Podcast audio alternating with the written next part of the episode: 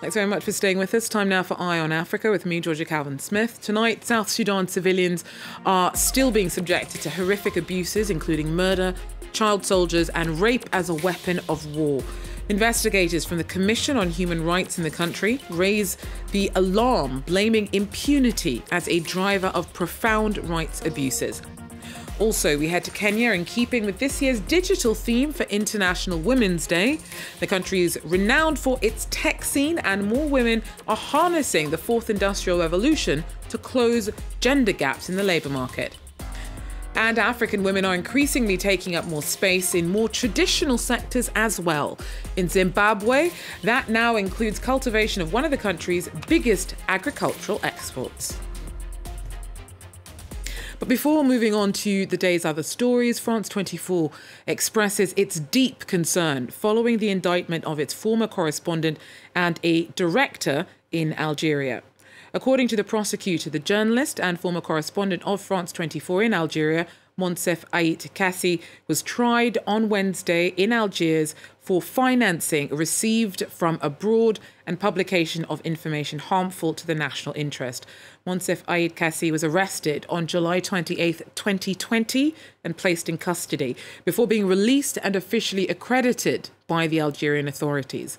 On Wednesday, a heavy sentence of three years in prison was requested against Moncef Aït Kaci and the journalist director Ramdane Rahmouni, who have always practiced their trade in full transparency with professionalism and rigour.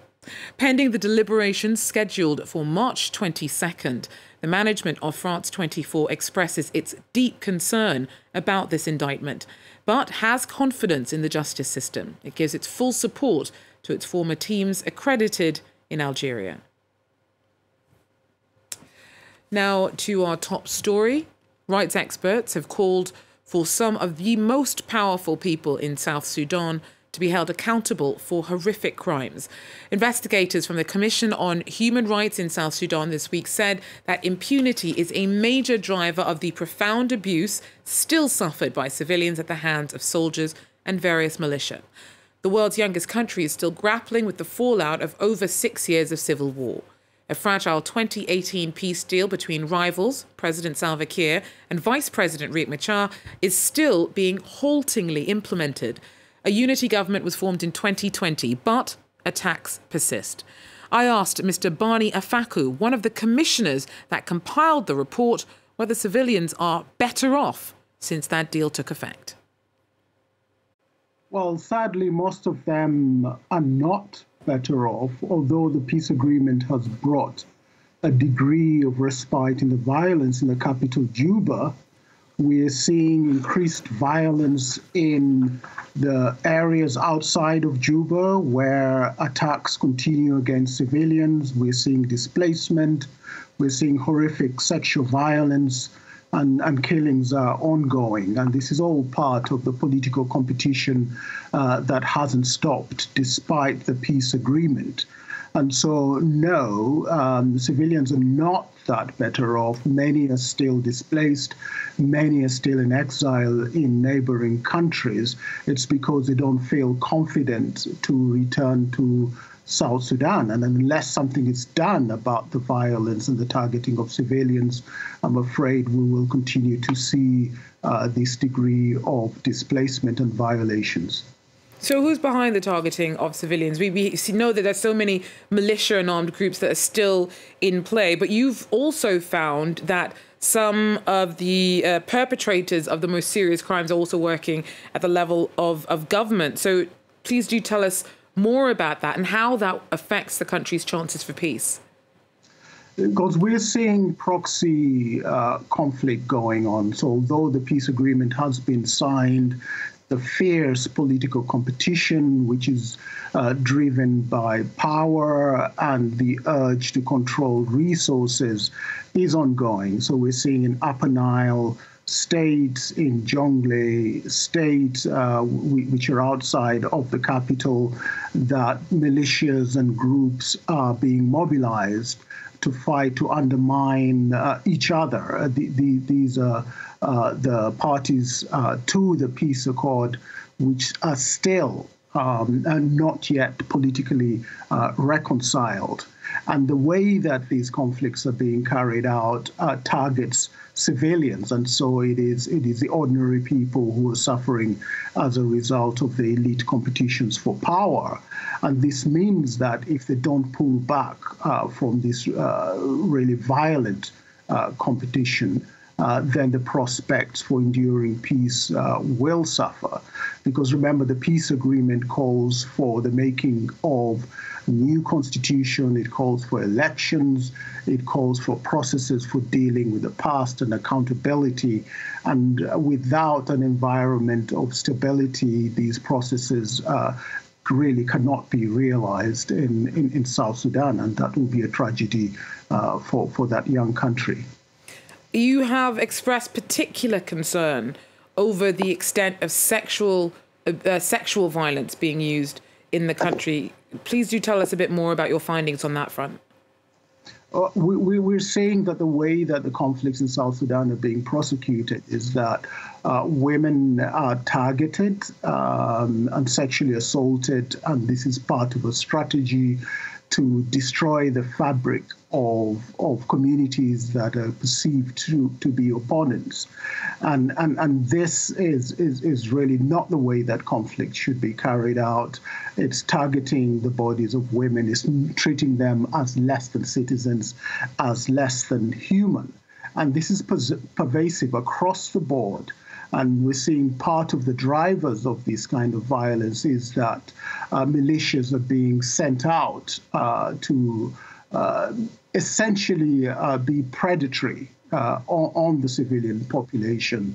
They loot, but they're also given the license to, to get away with attacks on the bodies of women. And so, unless this way of doing politics, this way of warfare changes, then we're going to see increased increased violence against women unless there's accountability uh, for, for those who violate women and for the commanders who, who send out these forces and do nothing about these attacks against women's bodies unless we have uh, we have accountability and we move away from impunity for sexual violence. I'm afraid that these uh, kinds of violations will continue, and it's not acceptable in this day and age. And we remember it particularly today uh, because it's it's a it's a World Day uh, of of the rights of women.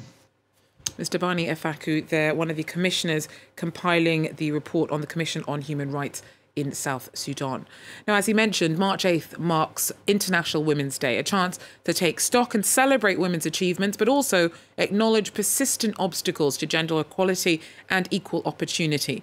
This year's theme focuses on digital spaces. In Kenya, like across the continent, more women are using social networks to bridge the gender gap in the labour market. Our team has more. Maureen has been a pastry chef for a year and works from home. She learned her craft by watching YouTube videos and sells up to five cakes a week. We needed an extra source of income in our family.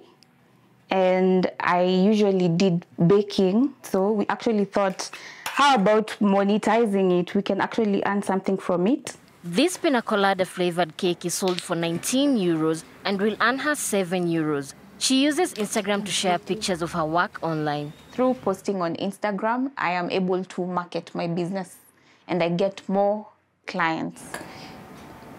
Women account for only 37% of formal employment in Kenya. However, they run 62% of informal businesses. It's a step in the right direction that we have a number of uh, women now using the digital channels to uh, market their businesses um, to actually undertake trading online. But we can see that uh, countries still have a long way to go. More female entrepreneurs have to enter formal work if the employment gender gap is to be addressed.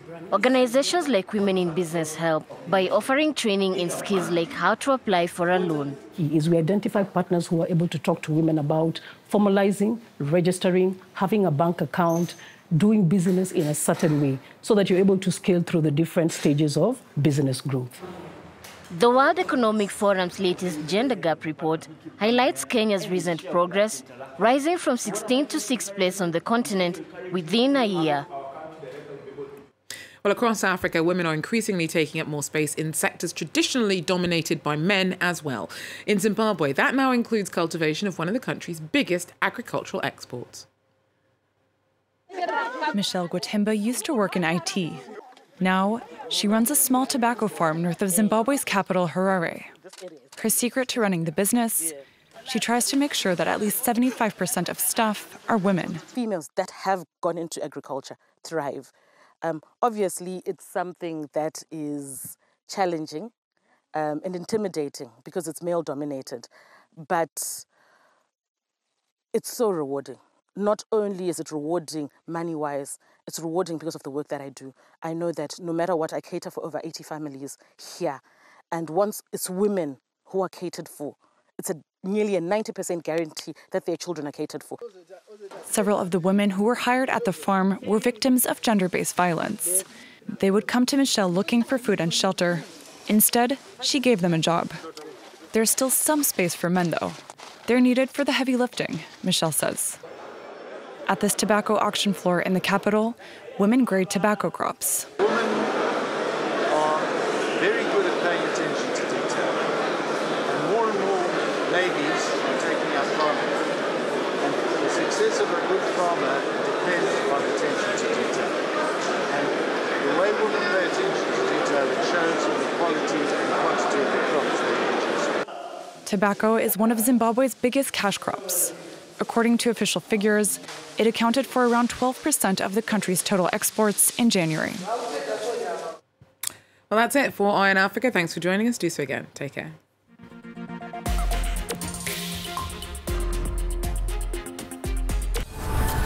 The history of our world is ever changing. The flow of information is constantly increasing. We cover all subjects. We verify. We commit. On the ground, in all circumstances, to anticipate the future by understanding the present. We are with you 24 hours a day, 7 days a week. France 24, an alternative look at the news. Liberté, égalité, actualité.